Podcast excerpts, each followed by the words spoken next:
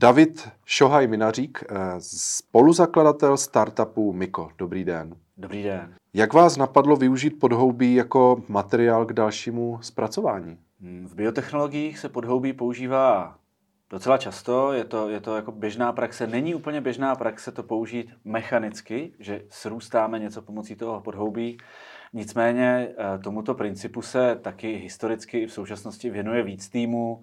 Nás to napadlo, že tomu dokážeme, doufám, přidat, nebo už jsme dokázali z velké části, ale jistě je tam ještě prostor ke zlepšení, eh, že k tomu dokážeme, doufám, přidat ten průmyslový princip toho, toho vzniku, jak cenu, tak, tak objem té produkce.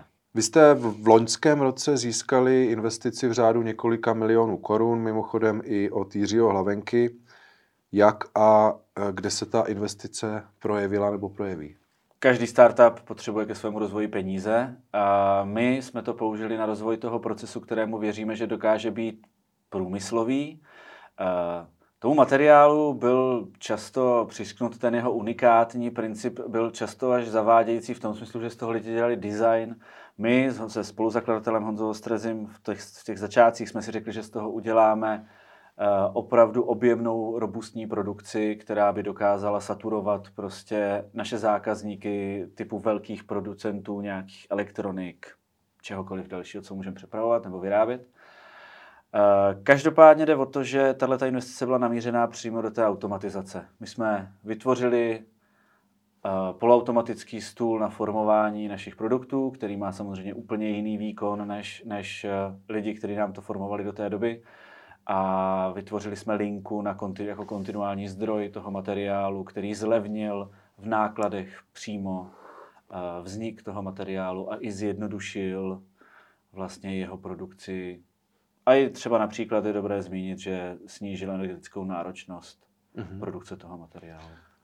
Můžete hm, to trošku ještě víc přiblížit, eh, kde se vlastně s tím vaším materiálem potkáváme, jakým způsobem vlastně to biznisově funguje? Úplně v, začátí, v začátcích jsme si mysleli, že, že se budeme eh, soustředit hlavně na obalový trh. Trvalo nám nějakou dobu, než jsme si uvědomili, že obalovému trhu nerozumíme až tak dobře, jak produkci toho materiálu. Eh, takže jsme se v obalovém trhu na, navázali vlastně na silnější hráče, na silnější partnery, s kterými eh, jsme už dokončili potom ty, ty produkty a dostáváme je postupně na trh. Ta spolupráce s těmi silnějšími partnery je vlastně velice důležitá pro rozvoj na jakémkoliv trhu. A my jsme měli už v té době šuplíku několik dalších možných aplikací, tudíž teďka v tuhle chvíli rozvíjíme aplikaci typu pachové ohradníky, což je Uh, lidi z venkova to znají, když se sklízí, sklízí pole, tak se kolem udělají takový kule polyuratanové pěny, která prostě smrdí a uh, odlákává vlastně uh, uh, jakoukoliv zvěřinu, prostě, která se v tom poli nachází, aby nebylo prostě logicky uh, zasrnka v tom kombajnu, to není nic moc. Hmm. Takže my přímo tenhle ten polyuretan, který se na tom poli nechává rozpadnout a vlastně způsobuje přímo mikroplasty a zaneřáďuje to svoje okolí, tak ho můžeme substituovat naším materiálem, kde jsme se spojili zase se silnějším partnerem eh, ze zahraničí tentokrát a rozvíjíme tady tu myšlenku i tržně a obchodně dál eh, v, tom, v, tom, v té aplikacích. Pak jsou tam malé dárkové předměty, které se nám teďka ukazují, což původně byl náš merch, teď se nám ukazují jako docela dobrý produkt a hmm. další možné aplikace. Na příští rok chceme komercializovat i, i například sorbenty, které by mohly nějakým způsobem nahradit zase neudržitelná řešení na trhu. Hmm. Um, jaká je vaše vize? Eh, chcete být uh, dodavatelem toho materiálu nebo už přímo i tím zhotovitelem nějakého koncového výrobku? To je dobrá otázka. Ona vlastně u každého produktu je, je jakoby jiná. My uh, u některých těch produktů, což jsou hlavně ty malé dárkové předměty, tam samozřejmě i my máme naše subdodávky a, a, a jsou tam prostě části, které vyrábí pro nás jako naši dodavatelé. Zároveň my opravdu to, čemu rozumíme, je výroba toho našeho materiálu. Takže kdykoliv je jenom část toho produktu z našeho materiálu, tak jsme hlavními výrobci a chceme být výrobci. Kdykoliv jsou tam části z dalších materiálů, tak to používáme jako, jako subdodávky k tomu. Nicméně my se věnujeme výhradně výrobě toho materiálu a prodeji produktů z toho materiálu, takže Takže v podstatě chceme být dodavatelé výrobků z toho materiálu nejlépe jenom. Hmm. Už jsme to tady trošku uh, zmiňovali, udržitelnost, uh, obecně ekologie, uh, ty vaše výrobky nebo to, uh, ten materiál, který vy máte, ten bych řekl, že splňuje uh, ty parametry určité udržitelnosti. Uh, to je jedna věc, ale jak jste na tom s cenou? Uh, protože většinou takové věci jsou jako dražší. Je to tak, ale tam byl právě, to byl ten důvod, proč jsme založili ten startup protože pevně věříme, že dokážeme tu cenu stlačit na opravdové minimum. Už teďka jsme na té úrovni těch, eh, řekněme, konvenčních materiálů, které jsou zavedený už na tom trhu. Třeba v rámci těch obalů, tak eh, tam jsou opravdu tvrdý konkurence, jsou to konkurence, které jsou optimalizované desítky let a jejich proces vzniku je, je rychlejší než bříknutí okem. Každopádně eh, je to jenom o tom, kolik vynaložíme my úsilí k optimalizaci toho procesu, protože vstupy máme v podstatě levnější. Takže u nás se hraje o to, jakým způsobem dokážeme rozvinout ten proces. V tuhle chvíli jsme na úrovni a pevně věřím, že se dostaneme cenově pod úroveň konvenčních materiálů. Tím myslím na druhou stranu, no tím myslím polystyren například, na druhou stranu přemýšlím na legislativa háže klacky pod nohy tím konvenčním materiálům, tudíž nám jde tou ten produkt cenou v ústrety. Hmm. Na to se chci zeptat, jaký je vlastně zájem ze stran eh, českých eh, firm, protože ty témata jako udržitelnost eh, samozřejmě rezonují možná více v těch větších společnostech, nevím, třeba, třeba mi to vysvětlíte, ale nepřevažuje jako skepse u hmm. těch, hmm. u těch firm? Jasný. No, skepse je veliká, zároveň já nechci to nějak jako špinit, ale myslím si, že v podstatě ta nepřipravenost českých producentů větších eh, se jim jako bohužel dost pravděpodobně v blízké budoucnosti nějakým způsobem vrátí, protože udržitelnost podle mého soudu rezonuje v, řekněme, médiích, rezonuje v prohlášeních veřejných, nicméně v biznisu nám ještě nerezonuje. Eh, je to, nevím, jestli to je dobře nebo špatně, to záleží na ekonomickém pohledu na věc. Ve výsledku je to tak, že nám vlastně Evropská unie, ať se nám to líbí nebo ne, bude stěžovat využití těch neudržitelných řešení. A tudíž jako to, že se česká nějaká profesionální veřejnost eh, v rámci těch producentů nepřipravuje podle mého soudu dostatečně na to, Eh, co přijde teďka v následujících letech, ať už jsou to PPVR, jsou to prostě další legislativní nástroje, který, si, který k nám dojdou nebo už u nás jsou a ví se o nich, tak, eh, tak si myslím, že na to zase na druhou stranu zase trošku doplatíme. A zase budeme ti, co jsou lehce pozadu. A je to škoda, protože myslím si, že ona ta inovace není až tak náročná a není to až tak složitý se jí prostě pověnovat a mít teda tu ten, minimálně to, ten, tu snahu to, to nějakým způsobem posunout dál. Hmm. Z té, řekněme, etické, morální nějaké části, tam už snad ani není debata o tom, že by bude potřeba, aby jsme se my všichni naučili nějakým způsobem trošku hmm. jinak využívat zdroje. Tak vy tu snahu evidentně máte. Eh, eh, pojďte mi říct, kolik, eh, jak ten startup je vlastně velký, kolik lidí máte, hmm Mm, jestli už třeba se necítíte víc jako firma? Eh, jako firma se ještě zatím necítíme, si myslím. Je to, je to, je nás 11 lidí, co, se, co jsou ekonomicky navázaní na, na ten startup. Eh, co to znamená firma? My firma jsme, zároveň jsme startup. Pořád, pořád tlačíme dopředu inovace a myslím si, že člověk pozná to, že je startup, že opravdu jede 24-7, hlavně hmm.